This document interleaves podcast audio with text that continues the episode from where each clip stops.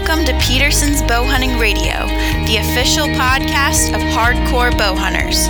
From the latest archery equipment and expert shooting advice to proven bow hunting tactics and the sport's biggest personalities, we've got you covered. Now, here's your host, editor Christian Berg. All right, welcome back to Petersen's Bow Hunting Radio. We are the voice of bow hunting, and today we're going to talk some turkey and whitetails and how you can use some of your spring turkey hunting to do some scouting for fall whitetail season. And to that end, I have on the line today a guest that I have been waiting for a long time uh, to get on the show. Uh, that's my friend and uh, turkey hunting, whitetail hunting extraordinaire, fellow Pennsylvania bow hunter, Mr. Beau Martonik. Bo, welcome to the show. well, Christian, that was uh, quite the intro there. Thank you for for doing that and having me on. I've been I've been looking forward to getting to talk to you here. I, I feel it feels like we've been trying to get each other's schedules to line up for what a couple of years now. Yeah, absolutely. And, you know, I was just joking before I started the show hmm. because I said, I've been waiting to have you on forever. And we actually tried to do this last night and we had some technical difficulties. So now I've been waiting forever and a day, buddy. So no pressure. But if today's show isn't like kick butt, then I just don't know what we're going to do. Yeah, I mean, it's it's got to work out, or I guess it's just not meant to be. Well, I'm pretty sure it's meant to be, and I'm sure that you have a lot to bring uh, to the table here. And uh, you know, you've added a lot to the magazine over the last oh two, three years. I can't remember exactly when you first started writing for us, but I've really appreciated your contributions and being a, kind of a big woods bow hunter. You're a great compliment to some of the folks uh, that we've worked with for a long time who do more of, I, I, guess you'd say, your traditional, you know, deer and turkey hunting in farm country. So to have a guy like you that's getting, you know, up and down the ridges and valleys and big uh, timbered areas of, of, hardwoods and evergreens and and working, uh, you know, like clear cut areas and things like that, and and using a lot of terrain where you don't necessarily have you know agricultural food sources or field edges uh, has just been great. So with that said, you know, tell me a little bit about what you've been doing here this spring. I'm sure I know you've been doing a lot of shed hunting, and now here we've got turkey season starting on Saturday, and so I'm sure you're going to be out chasing some gobblers. And I want to kind of hear your strategies for turkeys, but I know that you're always kind of keeping deer in mind as you do that as well. So I think it's going to be a really interesting discussion. Yeah, and so yeah, Christian, what the, area that I've hunted just for the for the listeners here, where I hunt in northern Pennsylvania, is like you said, big unbroken timber. You got big ridges. You've got a lot of different terrain and vegetation features that interact with that. It's just it can be kind of daunting to look at. And you know, back I grew up hunting in these type of places, and when I grew up, I thought it was you know I was at a disadvantage. I'd watch on television and, and all these TV shows and you know the Lakoskys and stuff that were killing these giant bucks in Iowa and, and farm country, and I was like, you know, this kind of sucks. You know, I'm out here hunting for I could go days on end sometimes without seeing a deer because the deer density can be so low and what I didn't realize and what it actually took me till I went out west to really start appreciating what we have here. And and throughout Pennsylvania with over 2 million acres of public land just in northern Pennsylvania and the rest of the Appalachian region and the 5.4 million hunters that you know habit those this area is it's just it's an adventure style. It's a different it kind of mixes a little bit of a western hunting style with hunting, um, you know, whitetails essentially and, and, and, turkeys as well. So this spring, um, my strategy when it goes into hunting whitetails specifically in these big woods setting, it comes down to a lot of scouting, a lot of e-scouting, um, a lot of boots on the ground, just a lot of that. And when I get that done the most is in the springtime. So for the last couple months, I've been just beating feet, getting out there. I think I have a little over a couple hundred miles on this year again, and just covering ground, maybe picking up some sheds along the way, but really planning out kind of what my fall is going to look like. And the way I'm doing that is, like I said, I'm I'm looking at you know I'm looking at onX online, kind of figuring out areas I want to check out. I always have like some new areas I want to look at, and then also kind of my old trusty, tried and true spots, and and I'm going through and just um, you know basically putting boots on the ground. And the reason why the spring is so important is because I can see that sign from last fall you know the rubs and the scrapes and, and the beds and just everything you can see so much better. And for me my most of my strategies are based around the pre-rut and the rut. And the reason for that a couple reasons for that. One is seems to be the most you know fun time of year and without real bed to food patterns in the big woods it's um, that's your best time to kind of catch them but also that's what i'm taking my vaca- vacation from work and I'm spending the most time out there. So I'm trying to put, you know, the eggs in the basket where, you know, I have the most time there. I'm trying to really put the odds in my favor. So that's the way I'm scouting for that. While I'm, you know, out there doing scouting for whitetails and everything, paying attention to what I'm finding from turkey sign. And it really starts to, you know, I don't really have a strict say turkey scouting strategy. Mine's mostly based off hunting whitetails and what I find while I'm doing that. While I'm scouting whitetails is the what I'm finding turkey sign. But um, yeah, I, I, have been getting out though this past week um, before work and and getting out and just listening some spots and have a few birds roosted that um looking forward to um, you know at the time of recording this the Pennsylvania opener on Saturday.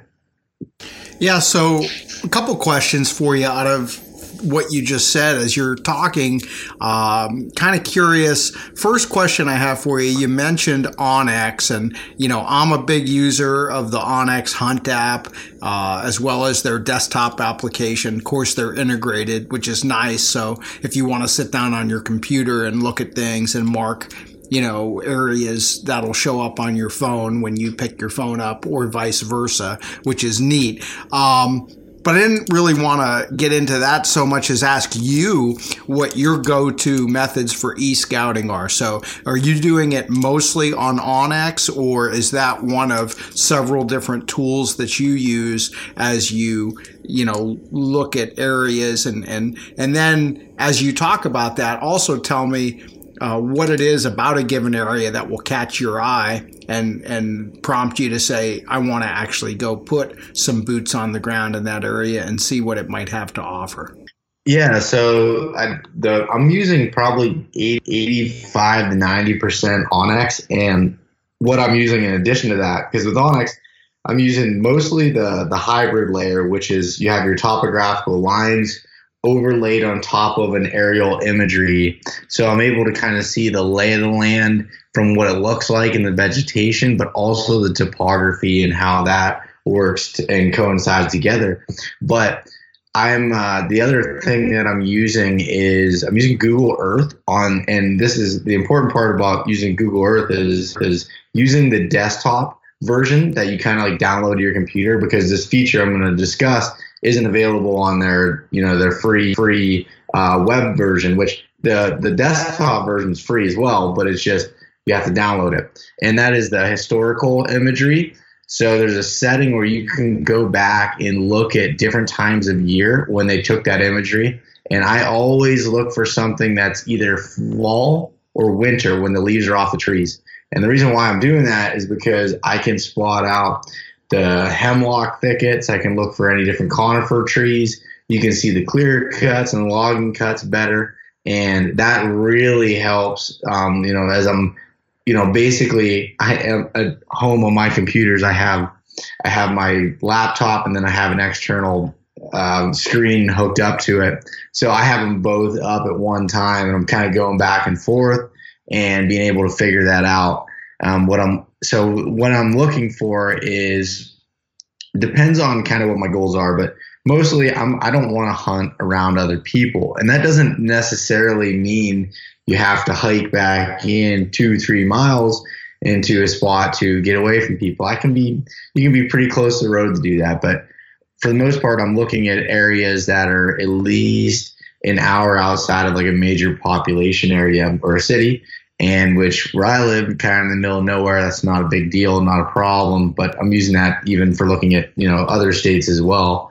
And then I'm diving into looking at specific uh, topography features. I'm looking um, a lot of when you're in some steeper country in the the mountain buck territory, as I call it, a lot of the, the buck bedding you're going to find out on the points or the spurs of a ridge. So as as the ridge of a mountain comes out towards the end, called the point, um, a lot of times that the bucks are going to be bedded, you know, somewhere in that upper third of that hill, and also to go a little bit further there, I'm really focusing on south and east facing slopes or, or ridges and points that run out because again hunting the you know october and november a lot a lot of times we're getting more westerly winds or i'm hunting cold fronts that are bringing more of a north or northwestern wind. That's not always the case but that's what i tend to focus on a little bit more than the the other points that are facing north or facing west. And so those are some things I'm looking at, and as well as some other topography features like, you know, your traditional saddle that, uh, you know, basically a low spot in between two higher spots on a ridge. And, you know, because that's a good travel uh, pattern for the bucks to be looking for does coming from the bottom up and over or running the side hills on the ridges. And um, that's, uh, another point that I'm I'm looking at there. And what I'm doing, you know, even more importantly than that, I guess there's there's one other topography feature, and that would be trying to identify benches, you know, down over the hills where you're looking at the topography lines where they might be closer together, meaning it's steeper, and as they spread apart, you get a little bit of a bench. And you know, a lot of times uh, that's where the, these bucks will run is either on the bench or just below it or just above it. And that kind of keeps them away from most of the hunting pressure that you're going to see in the tops and the bottoms. And so I'm looking at that. I'm marking areas that, you know, have these topography features that I'm looking for. Now I'm looking at the aerial imagery and looking at where are some vegetation features that might catch my eye. You know, you can kind of see uh, oak trees like in, um, on onX and Google Earth, depending on the color, if you depending on the when the photo was taken, you know, leaves tend to stay green longer than other trees, so you can see that. But um, also the hemlock thickets and the clear cuts; these are all creating edges. And you know, th- this goes even with farm country edges. Deer love running edges. They're not; they don't like running through the middle of an open field. They don't like running through the middle of the thick stuff if they don't have to. You know, they like running those edges and so if I can find a spot where an edge of a vegetation, say you have an old 10 year old logging cut that's pretty thick and nasty, is on the edge of, you know, big oak flat, and then you have a topography like a, um, um, a draw or saddle that, that runs with that, that's creating natural pinch points from the vegetation side and the topography side. And that's really jumping out at me is place I want to scout. And so as you're, you know, diving into that, that's how I'm doing it online and picking these areas. I'm marking waypoint waypoints on the web map, which as you mentioned, automatically go to the onX Hunt app. So you have it on your phone in the field. But those are starting points. Those are educated guesses on what could potentially look good. And then once I get in the field, I go to these places, check them out, check the surrounding areas and what it looks like. But by taking that step and e-scouting ahead of time, you can really cut down on the amount of time. You know, we're all busy. We all don't have a you know ton of time to walk in the woods, and this really helps. You know, really narrow that down. So, how much parallel is there between uh, a good turkey hunting area and a good deer hunting area in the in the types of terrain that you're hunting in. Um, if if an area is good for deer, is it typically good for turkey or not? I'm thinking you could definitely have some conflicts there, whereas deer might like some of those uh, clear cut areas that are really thick for bedding, I'm thinking, yeah, turkeys aren't going to really dig that because it's it's too thick, and you know, obviously they don't want to be completely hemmed in. They they want to be able to see, uh, you know, predators sneaking up and things like that. So, um, you know, just talk to me about that and you know how how much of the turkey hunting that you do is in the same areas uh, as the deer hunting that you do, and, and, maybe it's relatively close by, but not exactly uh, in the same you know spot that you'll sit in the fall. Yeah, yeah. So to look from a from a general stance, there's not all. I don't find that there's always turkeys where there's deer, but there's always deer where there's turkeys. If that makes any sense. So you know the turkeys seem to know where the food's at, and deer kind of live you know wherever sporadically through here. But the turkeys, you know, if, if I'm finding them, you, you made a good point. You know, they're, they're not they're not going to be hanging out in an old ten year old clear cut that's you know thick as can be, and they're having you know they want to be able to see, they want to be able to dig and and and uh, be able to walk there. So basically, those oak ridges are really good um, for turkeys, but also even out on the the points, if you get some hemlock trees and stuff out there, a lot of times they'll roost in those um, you know, even down over the side of the hill, kind of in the valleys there. There, um, you find them uh, roosting there. So there's there's some you know with the side hills that they are you know some of the same areas that you'll find deer and turkeys, but um, it's actually funny you mentioned you know clear cuts last year where I killed my my turkey, my spring gobbler. There was five different gobblers that were roosted in the middle of this clear cut that was probably four or five years old. There was a little bench there and a couple big trees, and they were roosted in it. And what they were doing was flying down on the logging roads and strutting and running up and down those roads. And then go into the big timber a little bit later in the day. But it was a it was a really odd thing. It's not something that I, I see you know a whole lot, but um, that was kind of a, a funny uh, you know, I kind of found it by accident while I was scouting deer when I came across these turkeys. But for the most part, you know, I'm looking for those big, old growth timber ridges and everything for turkeys rather than the, the thicker clear cuts and, and those vegetation features like I would for deer. Now, when you go turkey hunting, uh, are you bow hunting those birds, uh, shotgunning them, or do you do a little bit of both when, when it comes to your turkey hunting? Mostly shotgun hunting. Um, this year, I did pick up a second tag in Pennsylvania that uh, hoping to take the bow out for the second second tag if I'm lucky enough to fill the first one. But um, yeah, for the most part, I, I've been shotgun hunting turkeys here. You know, but seeing lately uh, our mutual friend Clint Casper out there just running gun turkeys with his bow, he's you know fired I was up. Wa- I, I, was wondering how long it would take in the episode till we first mentioned Clint Casper. It was uh, 17 minutes and 52, 52 seconds. So Casper, you're in the show. You know, one of these days we're going to get a three way going with all three of us, and it's going to be massive energy explosion. So. Oh. Yeah, but Casper, he doesn't do any shotgunning. So what were you? I, am sorry, I cut you off. What were you saying about Casper and making you? He's making you want to do it with the bow and no blind, right? Because that's like his shtick. Yeah, and he's yeah. Clint's one of those people that'll that'll get you going and ride you and try to do something, you know. And he, I'll say he's a he's good and bad influence at times, but uh, Clint yeah, he was texting me about you know going out. He's like, "You got to do it. You got to try it. That'd be that'd be cool for you to try to do it in the big woods, running gun like that." And man, I think you know that's it takes some talent to be able to draw on a turkey without a blind and um, everything. So I I don't know. I might have to try to hit him up on that challenge, more or less, just to shut him up than anything.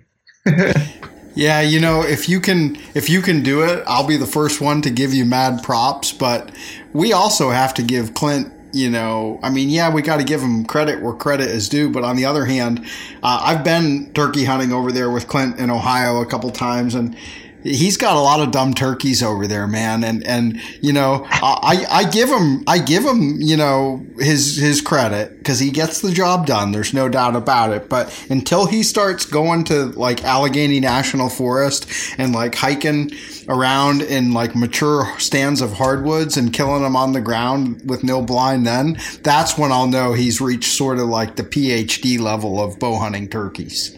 Oh, I think this is calling him out. I, you know, you just kind of screwed me here, Christian, because he's going to show up at my door on Friday night and say he's hunting with me on Saturday. You know that. well, whatever it takes, because if you guys go out there with your bows and double up on some big woods birds, that's the headline right there. And I give you a guaranteed double byline cover story for the next year's April May issue. It's it's um, it's it's the Bowbird Double by Martonik and Casper. I'll put your pictures on there with your two birds, and you guys will get some new endorsements and probably start going on a seminar circuit all around the country, hitting the shows and being like, "These are the two best turkey bow hunters in North America," and like you know, Petersen's bow hunting is where they got discovered. So I could live with all that. hey, hey, if that's the way it works out, we'll, we'll go go with that. that'd be that'd be a pretty cool article to be able to do that. so, and you know, I was actually wanted to come back to something you said earlier. You said you picked up the second tag here, which I did as well.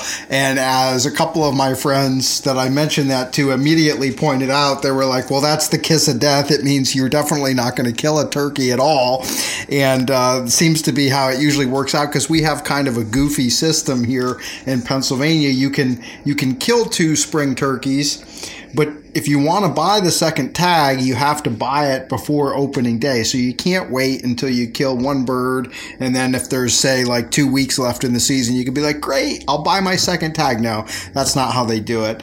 Um, they want to get your money before you know if you really need to spend it. So uh, Beau and I have four tags between us, apparently. Uh, I'm going out Saturday with my 14 year old son. So that'll definitely be a shotgun hunt. And I'm hoping that we can uh, get on some birds. We were out yesterday morning and we had a couple birds gobbling. So I'm fairly confident that we're in a good area for Saturday. You never know how it'll work out, but that's my plan is like if if the turkey gods smile upon us, you know, maybe we'll get a bird killed on Saturday and then if if I was to get lucky and double up with Timmy, then uh, I'd have that second tag to do some bow hunting later in the season. So you or I, you know, we're kind of on the same wavelength, but we're definitely tempting the fates because the hunting gods do not like like buying that second turkey tag. I have to admit, it is it's kind of like throwing an extra cooler in the back of your truck when you're going fishing. You know what I mean? It's like the, they don't like that. The fishing gods, they're like, oh, you think you're going to fill a whole cooler? Well, sorry, pal, you're you're pretty much done. Yeah, it's it's uh, I I know, and that's why the last few years I hadn't bought a second tag. There's a couple reasons for that. One, I was like, I, after I'm done, instead of just continuing to hunt, just be happy with it and be done. you know, I already put so much time in the deer woods, and you know, don't I don't need to hunt every day of the season and in the spring too. But um, yeah, and then I, I used to buy that second tag, and for a couple years I was filling them both, and then I felt like I was on a bad streak. So I quit buying it, and I've been good ever since um, with just one tag filling it. And now I'm, I'm tr- testing my luck again. So hopefully uh, it all works out, and hopefully the same for you too. And then uh, taking out your son. Well, you know the thing this year with this this darn coronavirus quarantine is I figured honestly for 23 bucks or whatever it cost me for that second tag i i really don't even care if i use it. At least i have the option because you know i'm not going to ohio. I was actually supposed to be in florida this week uh, hunting hogs. You know there's no travel this spring. So if i'm going to do any hunting at all it's going to be turkey hunting here close to home. So i was like what the heck? You know let's just buy the tag. If i'm lucky and i have like a great season uh, it'll keep me you know, in the field as long as I want to be. And if I end up just eating it, well, it won't be the first or last tag that I've eaten in my lifetime. So hopefully there's going to be a lot more, to be honest with you, before I'm all said and done. Yeah. No, I, I hear you there. And that's, this is, I was planning on going to Ohio and, and possibly hunting with Clint and everything. And then that, you know, all fell through with, with everything going on here. So it's, um, I was like, same, same mindset was like, I'm going to pick up a second tag to to be able to enjoy that here. Yeah. So so um, transitioning then from from uh, the turkey to coming back to something you said really towards the beginning of the show. You talked about you know you think you already have like 200 miles of hiking under your belt for the spring so far. How much of the time that you're actually in the field for your spring scouting is areas where you've hunted in the past versus areas that you looked at maybe during the winter on onX and you're exploring new ground? Um, I'd say this year was probably close to 50 50, um, maybe a little bit more towards older areas or areas I've been to. But um, I last the last year I did almost hundred percent of new areas, just trying to find different country, trying to find really just like I, I, wanted to find a different age class of deer and just try to really find next level some next level bucks. And it's not that I'm you know this big trophy hunter. I I shoot you know. Um, I, am not trying to shoot the, well, I'm trying to shoot the biggest deer in the woods, but I'm not a person that's going to hold out for that but I just wanted to, you know, I, I like the adventure side of looking at new areas and doing that. But this year, I kind of decided that, you know, it, it takes a good, well, I've known this, but it takes a good three years to really know an area. So I'm trying to, you know, take that into consideration and, and keep scouting some of the areas I have based off of the sign or the experiences I had in the fall and, you know, try to learn some more about these spots. You know, pick up a few sheds along the way, see if there's any correlation between you know the previous year and, and this year if the sign's the same you know is there any sort of patterns we can find there or or not? And then also just you know writing off some of the new areas too if i'm going in it might look good online and on a map and i go into the spot and it's you know subpar then i'm going to cross that off. I i, I like to have five areas to have at my disposal at any time to hunt because you know I always feel like I'm going through plan A, B, C, D by the time the end of the season's there, and I always I don't want to have all my eggs in one basket. I want to have options, and uh, so that's that's why I, I do spread myself out a little bit. But um, but also making sure that I'm you know circling back around to the areas that I've hunted in the past. Yeah, you actually had a really good article that we just published in our June issue called Should I Stay or Should I Go? And you're definitely one of those hunters that is constantly feeling uh, an inner turmoil over, you know, hunting an area that you've known for several years and you've got some familiarity with, maybe some success. And then you've also got this wanderlust that's like, you're just one of those guys that I think that's part of your DNA. And, you know, you want to know what's over the next hill, what's around the next corner. And you're always, you know, if you're hunting somewhere you've hunted before, you're probably spending at least part of that day wondering if you should have gone and hunted somewhere else. That's Christian. If you could be in my truck in the morning as I'm driving to a spot to hike into my tree stand, it's probably the most stressful thing you've ever seen. I, I am like at a point where I'm like sitting in the middle of the road. Do I turn left? Do I go right? I'm not sure. it's one of those things. I'm constantly in my head just thinking of different things and wanting to see, you know, what could happen here. And you know, sometimes that can be to a fault. But uh, I, I like seeing new things. I like testing myself in different areas, seeing how things apply. I, the way my brain kind of works is like I just like testing things and seeing what works and what doesn't. And I'm constantly going back and forth in that because I also like success and I like to, you know, be able to, you know, kill a deer every year and and a good deer and if honestly if I hunted, you know, a lot of the same areas year after year, probably would do, you know, maybe even a little better than I do now, but just from the the past experience. But as I wrote in that article, that can be true, but you can also become really complacent with it, and you can start to get lazy because you're you're basing your hunting off of history and a memory rather than the sign that's in front of you. And by me moving around all the time and going to different spots and areas, I'm hunting the sign and I'm always, you know, cognitively thinking about what's what's happening now and being able to adapt and change to that. So that's there's there's pros and cons to both of them, and that's what I was writing about in that article. There is is you know, and with my elk hunt this last year, that was that same situation. I I hunted in Colorado for three years, and I had encounters with elk. I started to really learn the area, see where the hunting pressure was coming from, but I hadn't killed one. And this past year, I decided to change everything and go to Idaho just based off of research. The success rates were higher, the bull to cow ratio was higher. There was just a bunch of things that lined up to make it seem like it could be a better hunt but that's all on paper. You know, I, I had the comfort of knowing Colorado and being there before and having encounters like, you know, it was it was a tough decision in my head, but I decided to make the change. And, you know, after spending 30 some days in Colorado over the last three years, on day one in Idaho, I ended up killing a bull.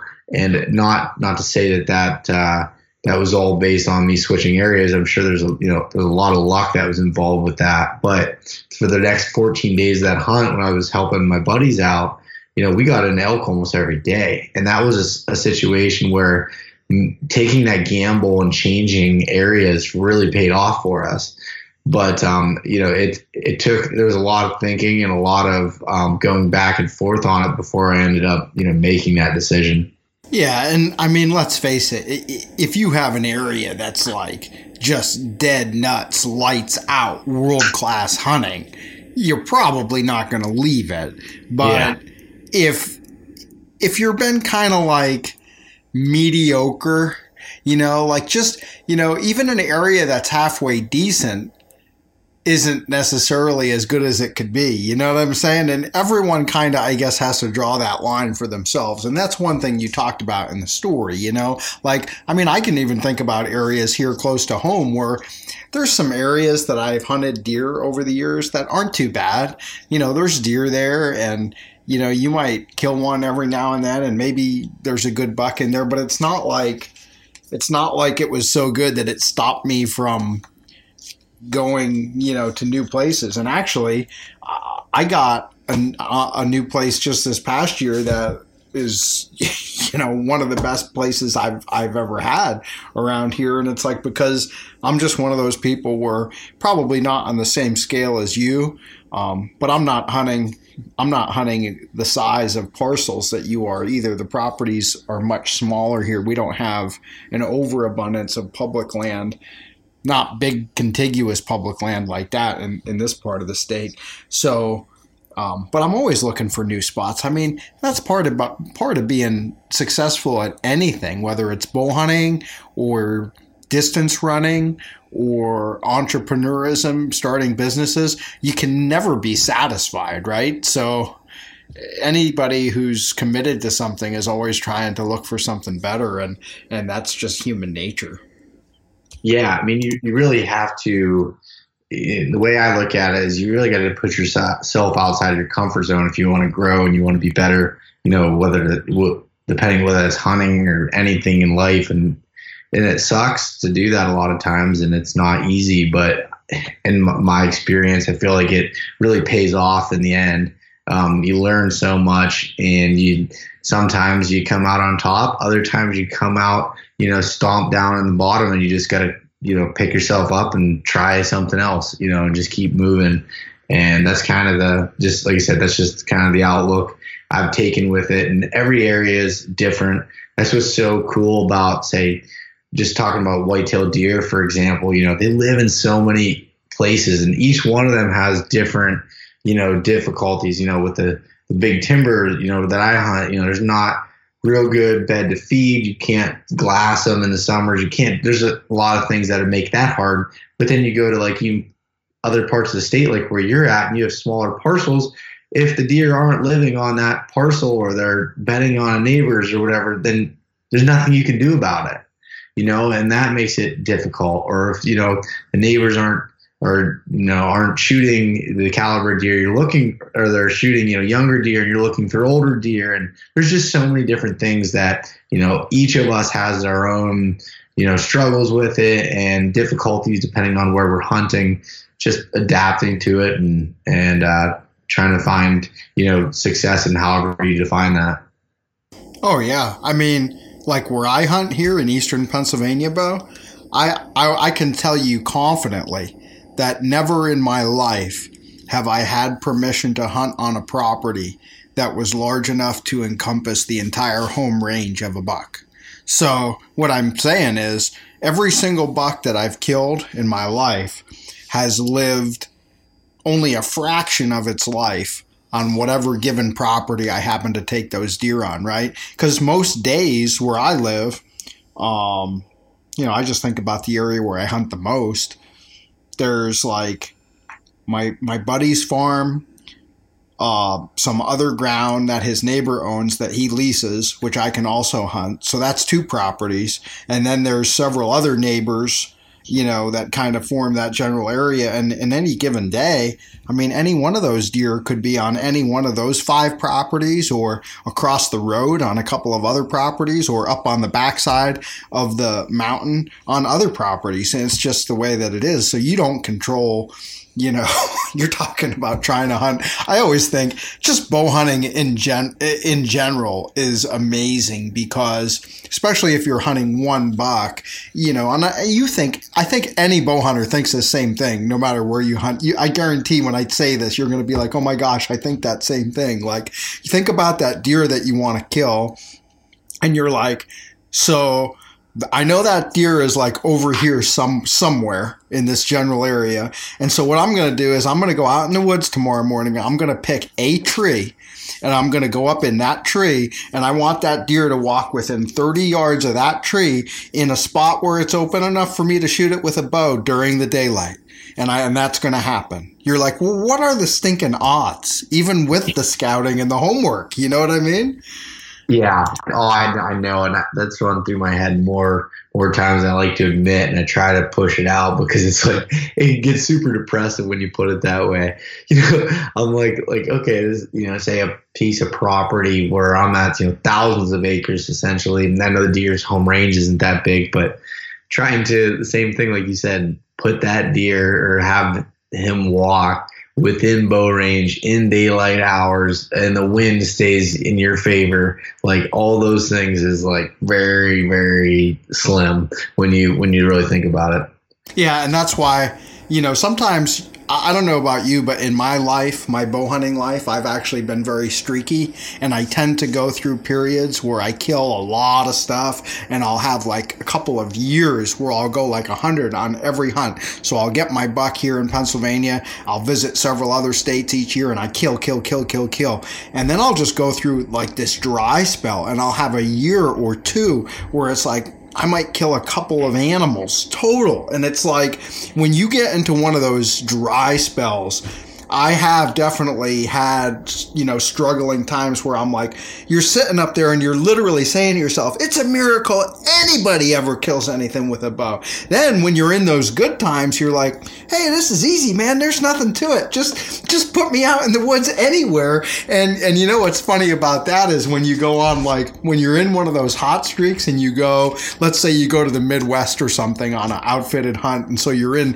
camp with this whole group of guys, you know, and it's like, everyone has this certain stand that they want to go to because that's the hot spot and like you've never been there before so you're like oh just put me anywhere. And they're like well you know put just put christian over here in this like out of the way spot. And it's like no i don't care where you put me man. When i'm in one of those hot spots i'll kill one and you guys will all be puking your guts out when you come to pick me up later. Because you're like how did you do that? And uh, it's not a fair game i guess is what i'm saying. It is not fair yeah. Oh, and I, I get in those streaks. I've been in those streaks too, where like, um, as far as like my shooting, even, you know, there's times where I feel like I can't miss. Like, no matter what I do, I am on. And then there's times when, say, I, I miss a shot or misjudge a yardage, or I just completely come down to me and I say miss a deer. Then I feel like I'm so down my confidence is out that like it's difficult to recover from it. And you kind of go in streaks that way too. And,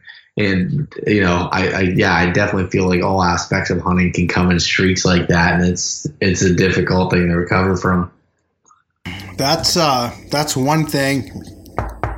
You can hear me knock on for formica. It's not wood. Knock on formica. I, I, I have to say, I used to feel the same way about my shooting, but since about I'm gonna go say it's about five years now since I switched to a tension activated release. I had battled some target panic really bad, and I had to like literally go through a rehab program like a like an addict would go through rehab you know to get off of their addiction i had to go through a rehab to reprogram my brain and get over that target panic and as part of that i did a lot of uh, training with hinge releases and then eventually got a tension activated release um, that you just pull. It it's got a it's not a hinge release. It's got a jaw that locks and you just hook onto your nocking loop like you same way you would um, but i have a safety instead of a trigger so i just hold the safety to draw and once i'm anchored i can let off and just aim and pull and when you pull hard enough when there's enough tension on there the jaw lets go and the shot fires.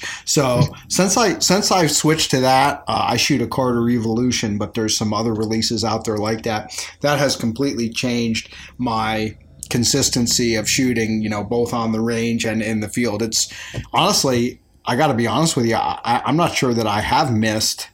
Um, trying to think if I've had a deflection maybe or something. I think I, I think I did have a deflection uh, on one animal, but it's it's very very rare that I would make an absolutely terrible shot anymore. Um, so if you haven't done that, Beau, I I don't know. Check it out sometime. I don't know if you and Clint ever talk about that sort of thing. I was just gonna say that that um, last year I went through it so bad where I couldn't even pick up my bow um, from the target panic side of it, and like I just felt terrible.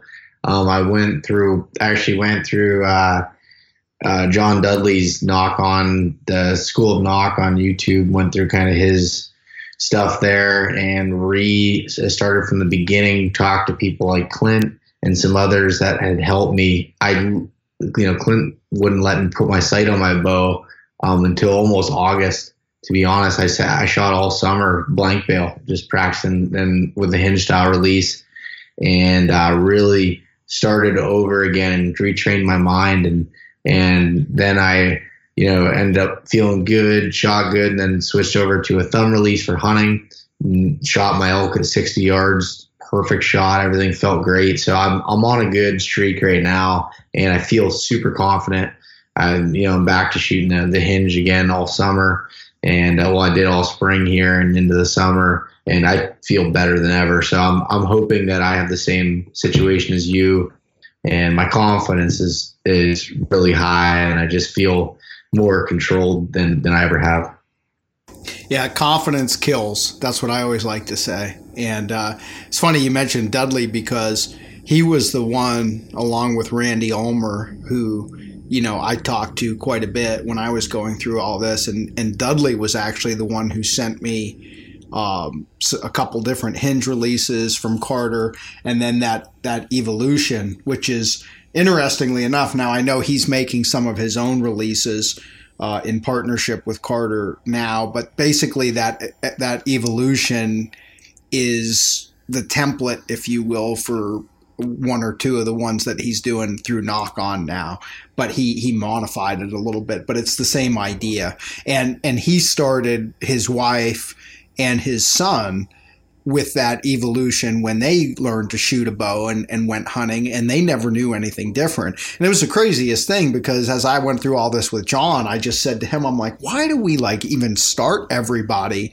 with these crappy 50 $60 index finger wrist strap releases when almost all of them are like almost guaranteed to give you target panic if you shoot them for long enough. And then you're all going to be in the same boat as me and Beau and have to go through this whole process, you know, at, at 40 years old, or in your case, 25 or however old you are, man. And, and, you know, it just would save us all a lot of aggravation if we actually learned how to shoot the right way the first time and understand what that surprise release is all about because and you know it's funny i don't mean to I, I always end up talking about target panic, and I don't mean to keep doing shows where we get into this, but it's the reason that we do, Beau, is because everybody goes through this sooner or later. And um, so if you're listening right now and you're kind of like, yeah, man, I'm in that bad place right now, you know, I'm in the dark tunnel. Um, if you've never used a hinge release just on the practice range as a training tool, I'm not telling you you have to hunt with it, but if you've never used one, you probably don't even understand what a surprise release is because the first time you pick up that hinge release and you execute the shot with that thing, it's going to scare you to death. You might even poop your pants. Am I wrong, Beau? You know, that's that's exactly right. That's I, I yeah, you're you're you're saying exactly right there. I um when I first did it, it scared me. Like I didn't know what was happening and just it felt weird. And now when that breaks, that surprise release, like it's like the greatest, greatest feeling. I'll tell you what the greatest feeling is, Beau. The greatest feeling is when you're on a hunt and you you know the animal is finally in range, right? Let's say you've been hunting all week and you've been anticipating this, and it's finally the opportunity when you come to full draw and you look through that peep sight, you, you get settled in at your anchor, and you're watching your pin on the vital areas of the animal, and you know because of the work that you've put in with your shooting and the comfort level that you're at, that when that shot breaks, that animal is dead. Like I went from dreading those moments because you had so much anxiety because I thought I was going to screw up. I've gone 180 degrees the other direction. When I get to full draw on an animal now and I see the pin on the vital, I'm like, this animal is going to be dead in like 30 seconds because as soon as I can, because you start to build tension on that release that I shoot, and I'm like, this this shot is going to break at any second. And as soon as that happens, the only place that that arrow can possibly go is right where the pin is, and the pin is perfect. And you're like, he's yep. dead he is dead. And like, wow, you can't put a price on that confidence, you know, because I've been, again, I have been, you have been on the other end of that. And is there anything more miserable and joyless in a bow hunt than actually like secretly hoping that you don't get an opportunity to screw up? Yeah, I know. That's, that's the absolute worst feeling. And like you said, once, if anybody's even having a, a lick of an issue with it, I just recommend learning, you know, reteaching yourself to to shoot and get that surprise feeling and changing up the release. And and you know it's not all the tool but you know it's the the process as well. But everything when you do all those things together you will thank yourself later. It's a it's a painful process. I hated it. I didn't like that that whole the whole process of learning it. But once i committed to it and went all in like it was the, the best decision I'd made for my, my, my bow hunting career. Yeah, and since we're on the topic, I'm going to give a shameless plug for the magazine. The July issue, which we're just wrapping up now, I was reviewing layouts here uh, last week and this week.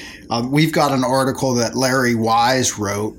Uh, Larry is a former champion himself and has worked with a, a, lot of the best shooters in the country, including our uh, U.S. Uh, archery team. And Larry um, wrote an article in there. The headline on that is "Mastering Your Release Aid," and and the subhead is "The Perfect Shot Requires the Perfect Release." And so it's a whole article about a lot of the stuff that Beau and I have been talking about. And if you can master your release aid technique you're going to shoot so much better and you're going to have that confidence. And again, to me, it all comes down to confidence. A confident bow hunter is a deadly bow hunter. And to bring our buddy Clint back into the conversation one more time, he's just talking about that in, in his latest article for that issue too about, um, Keys, he had an article in there about beating the odds on public land.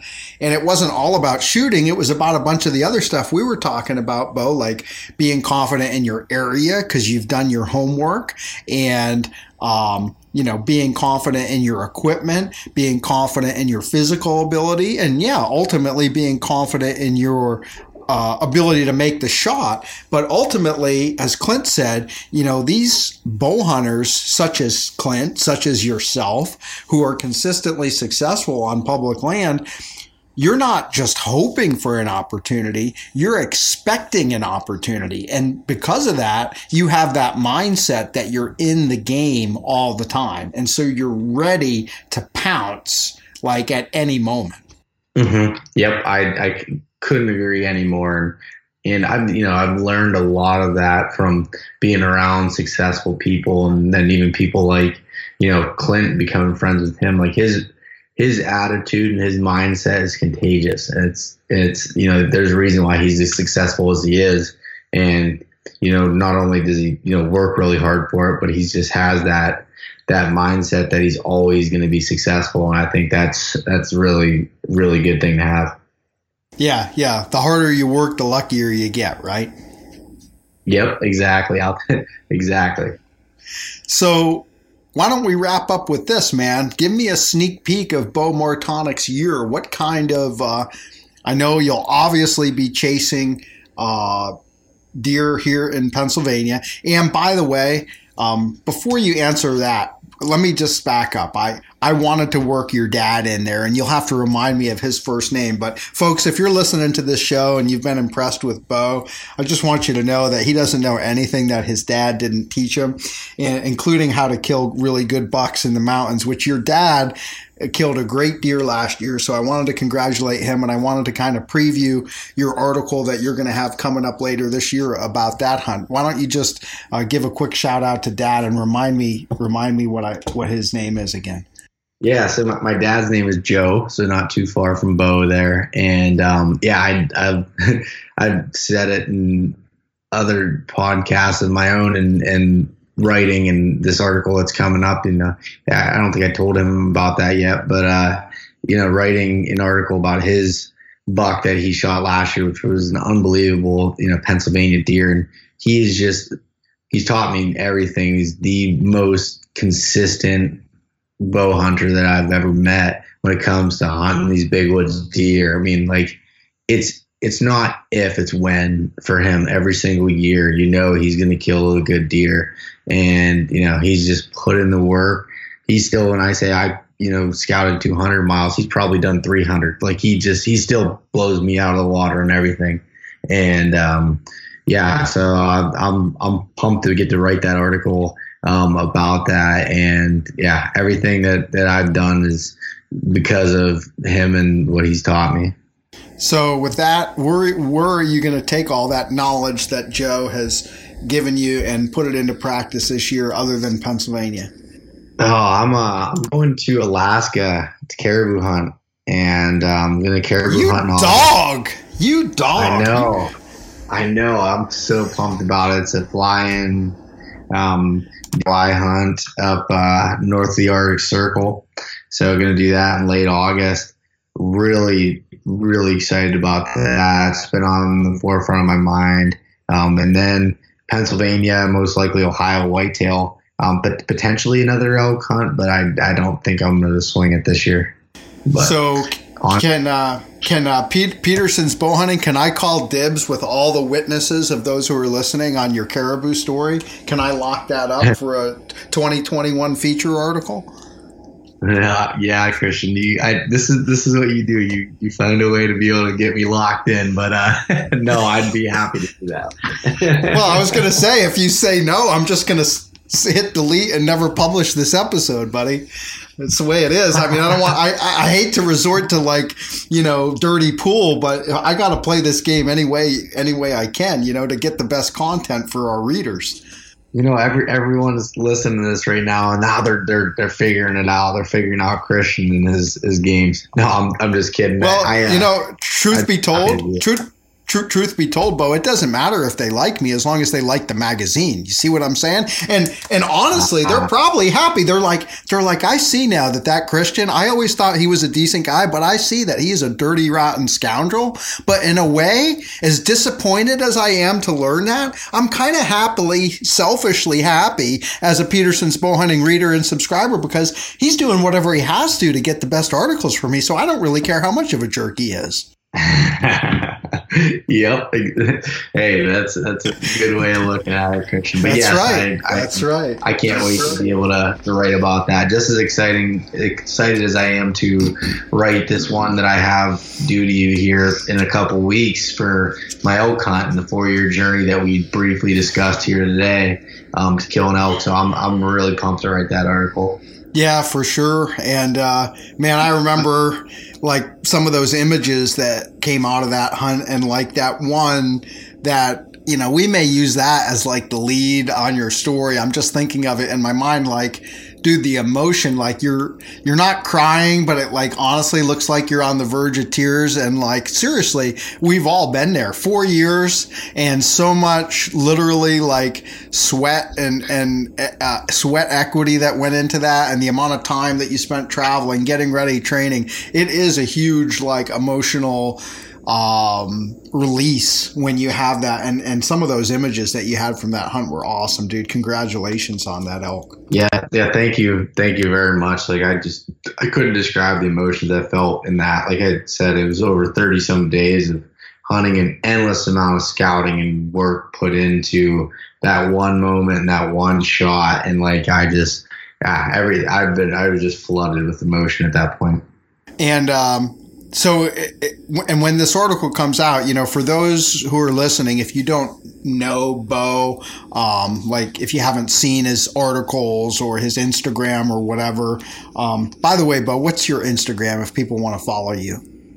You can check me out um, on instagram at beau.martonik and that's spelled b-e-a-u dot m-a-r-t-o-n-i-k and then i also have everything with with my podcast, the East Meets West Hunt podcast. Um, you can find that at eastmeetswesthunt.com. And then the Instagram for that is at East Meets West Hunt. So, so Beau, in addition to being a really good guy, a really good bow hunter, uh, a host of his own podcast. He also rocks one of the very best rut stashes in the entire hunting industry. And so if you haven't if you haven't seen Beau's mustache, I'm pretty sure it actually has its own Instagram account too, but it's a private account and I can't give you that information. But yeah. I did I did want to give you an opportunity before we wrap this up. If you have any grooming tips for our rut stashes and any products that you may have endorsed endorsement deals, whether that be a mustachio wax, uh, a trimmer, um, you know, anything along those lines, please share that with us because most of the people, they've stuck with us for an entire hour just hoping that I would ask you these questions at the end. You know, Christian, there's there's one thing that there's one simple trick to be able to, grow the the rut stash that I have, and that is just to let it grow and be as trashy as possible. That's all there is to it. There's no there's no any tips, tricks to it. Just let it go. and how how long do you when do you start? Like does it do you start in August or or do you grow it in quick and thick? Oh, it's it's actually a year round thing now. Um, I, I I don't shave it anymore. It used to be just a hunting season thing that I grow like starting like September ish and grow through November, and I'd shave it after November, November, and now uh, it's it's year round. Now, is it true that your mustache has been on several dates where you actually weren't invited? Yeah, it, that is true. I, I, don't like to talk about that, so thanks for calling me out. But yeah, it, uh, it, gets, more, attention than my uh, personality does. That's for sure. Well, it definitely is. Uh, you know, as as I proved, you know, maybe during this whole last segment here, but a couple minutes ago with my extortion tactics. Let's face it, my friend, we we got to do what we got to do, right? Yep, it, you're exactly right. I mean, if I shaved this thing, everything that I've done up to this point probably go away because it wouldn't rec- nobody would recognize me anymore. So it's kind of part of who I am. Absolutely, and that is a great way to end the show. That is that is who Mr. Beau Martonik is, and he's a he's a mountain hunting adventuring bow hunting fool. And uh, I, am glad that you're my friend. I'm glad that you are a contributor to Petersen's bow hunting. And I wish you all the best this year. And I look forward to uh, those articles that you're going to be sending my way soon and sharing those with uh, everybody in the magazine. So thank you so much, Beau, for your time. I'm glad we were finally able to do this. And I think that next time, uh, we'll have to get Mr. Casper on as well and do that that three way that we promised. Yes, let's let's definitely do that. And thanks, Christian, for having me on. I'm I uh, I was really looking forward to doing this for a long time. So thank you. Oh, you got it, buddy. Take care. Thank you for listening to Petersen's Bow Hunting Radio, the official podcast of hardcore bow hunters. Pick up the latest issue of Petersen's Bow Hunting on your local newsstand or check us out on the web at bowhuntingmag.com.